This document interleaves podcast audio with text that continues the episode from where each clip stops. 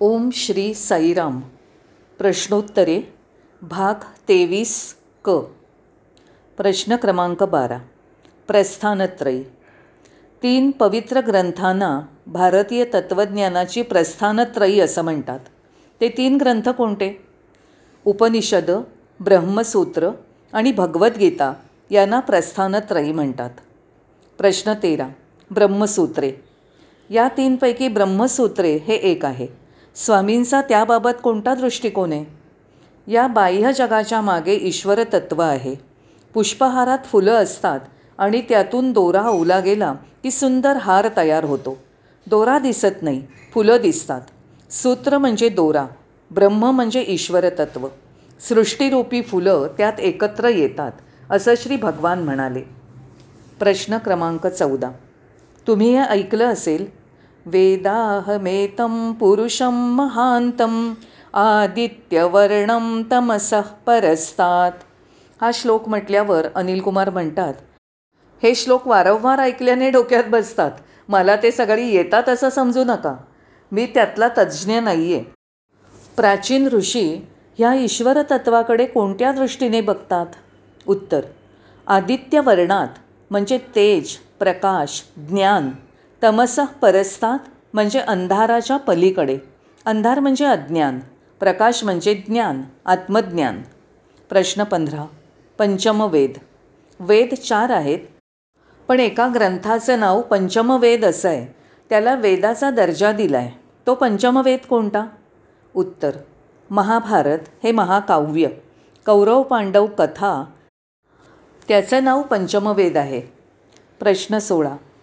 त्याला पाचवा वेद हे नाव का दिलं आहे जे या जगात आहे ते महाभारतात आहे. आणि जे महाभारतात नाही ते कुठेच नाही. राजकीय नैतिक आध्यात्मिक अशा जीवनाच्या सर्व पैलूंचा सखोल विचार महाभारतात आहे म्हणून त्याला वेदाची प्रतिष्ठा दिली आहे. प्रश्न सतरा. मृत्युंजय. एका मंत्रात दीर्घायुष्य मिळण्याबाबत प्रार्थना आहे. मृत्यूवर जय मिळवण्यासाठी सामान्य लोक या मार्गाने जातात. मृत्यूवर जय या मंत्राची आवर्तनं केली तर मृत्यूवर जय मिळवता येतो.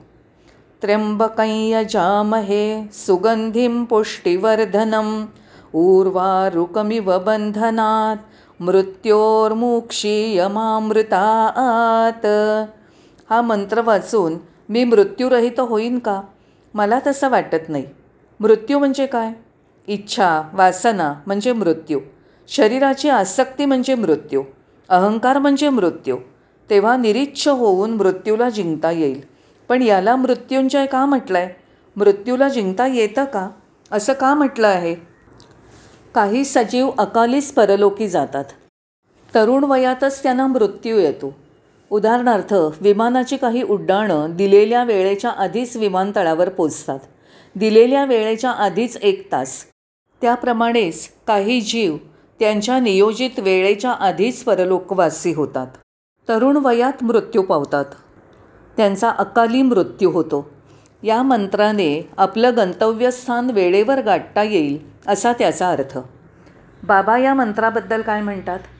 ईश्वरा हे जग सोडताना मला परिपूर्ण ज्ञान आणि जाणीव आत्मज्ञानाची जाणीव असू दे. जसं पिकलेलं फळ देठापासून सुटून जमिनीवर पडतं त्याप्रमाणे. पिकलेलं फळ जमिनीवर आपोआप पडतं. परिपक्व असल्याने काहीही त्रास न होता प्रयासाशिवाय नैसर्गिकपणे सहजपणे.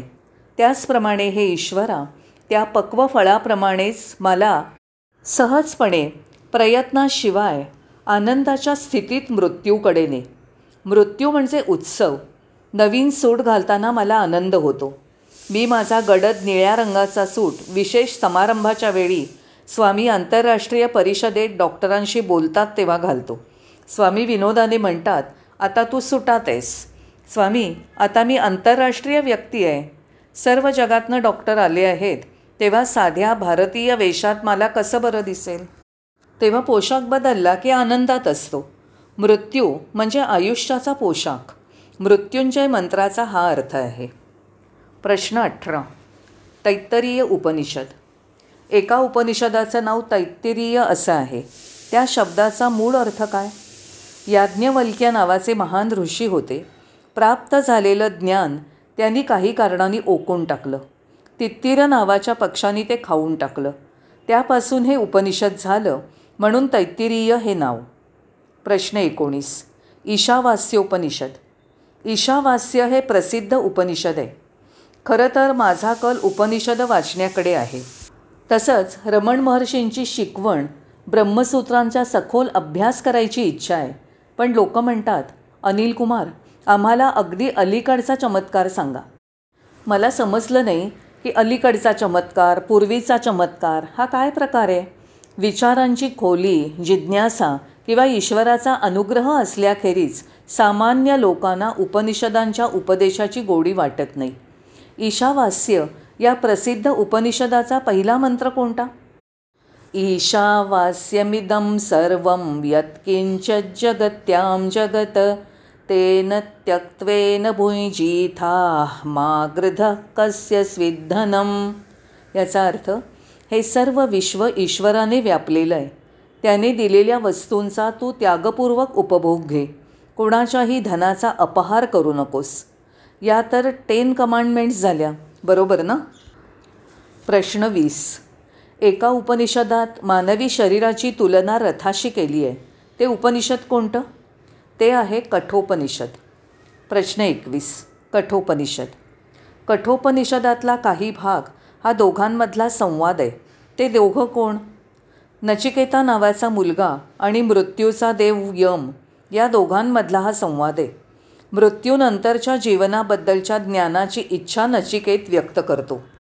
यम म्हणाला बाळा मृत्यूनंतरचं जीवन तुला कशासाठी जाणायचं आहे मी तुला राज्य देतो. नको मला ज्ञानच हवं आहे तुला धन हवं आहे का? मी देतो. नको मला ज्ञानच हवं आहे. तुला महाल देतो. नको मला फक्त ज्ञानच हवं आहे. शेवटी यमाने त्याला आत्मज्ञान दिलं. मृत्यूदेव यम याने वेदांत तत्त्वज्ञानाची मूलभूत तत्त्व नचिकेताला सांगितली. नचिकेता हा जिज्ञासू साधक होता. जशी सैतानाने येशू ख्रिस्ताला प्रलोभनं दाखवली तशी यमाने नचिकेताला देऊ केली. पण नचिकेता ज्ञानाच्या इच्छेवर ठाम होता. शेवटचा प्रश्न. शेवटी स्वामींनी एका सहा वर्षाच्या मुलाला प्रश्न विचारला. तुला मंत्रपुष्पम म्हणजे काय ते माहिती आहे का? मंत्रपुष्प म्हणजे ईश्वरस्तुतीचे काही मंत्र. मंत्राचं फूल. होय स्वामी काय सांग? तो मुलगा म्हणाला अंतर्बहिश्च सर्व व्याप्य नारायण स्थित. तुला याचा अर्थ माहिती आहे ईश्वर हा अंतर्यामी तसंच बाह्य विश्वातही आहे. तो सर्वत्र आहे. सर्व विश्व हे ईश्वराचं रूप आहे. ईश्वराचं प्रतिबिंब आहे. सर्व सृष्टीच्या धारणपोषणासाठी ईश्वर प्रेरणा देतो. त्या संध्याकाळी आम्ही अवाक होऊन बसलो होतो. पंचवीस ऑक्टोबरला साई कुलवंत सभागृहात घडलेल्या घटनेचा हा सारांश. तेलगू सनातन सारथीमध्ये अद्याप तो प्रकाशित व्हायचा आहे. विद्यापीठ अनुदान मंडळाचा समारोप समारंभ. तीस ऑक्टोबर दोन हजार तीनच्या संध्याकाळी विद्यापीठांच्या कुलगुरूंसाठी समारोप समारंभाची सभा होती. काही भारतीय विद्यापीठांच्या कुलगुरूंनी भगवान बाबांच्या उपस्थितीत एका चर्चासत्राचं आयोजन केलं होतं. मानवी मूल्य या विषयावर तीन दिवसांचा कार्यक्रम होता. भगवान बाबांच्या अध्यक्षतेखाली तीन कुलगुरूंनी सभेत संबोधित केलं.